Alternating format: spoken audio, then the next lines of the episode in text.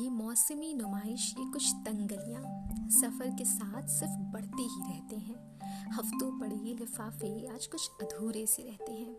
वो वक्त भी बड़ी तसल्ली वाला था। बस्तों के भार बेशक भारी तो थे, पर दिल हवा की तरह हल्की हुआ करते थे।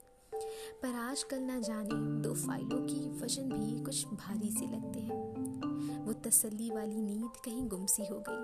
बिल्कुल मेरे दादाजी की लाठी की तरह। पहले सपनों के आकाश में उड़ा करते थे।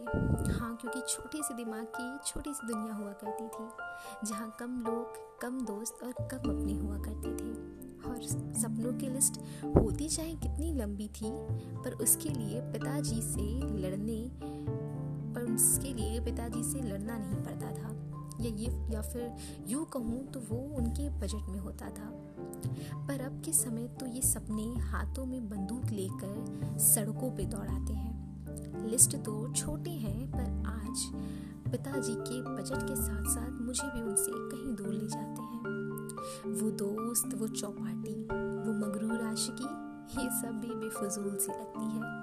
न जाने क्यों, अब धूप की रोशनी से दिल जगमगा जाता है। बेशक देती होंगी वो मोहब्बतें भी मुझको लाख गालियाँ। पर अब जज्बाती इश्क हमसे होता ही कहाँ है?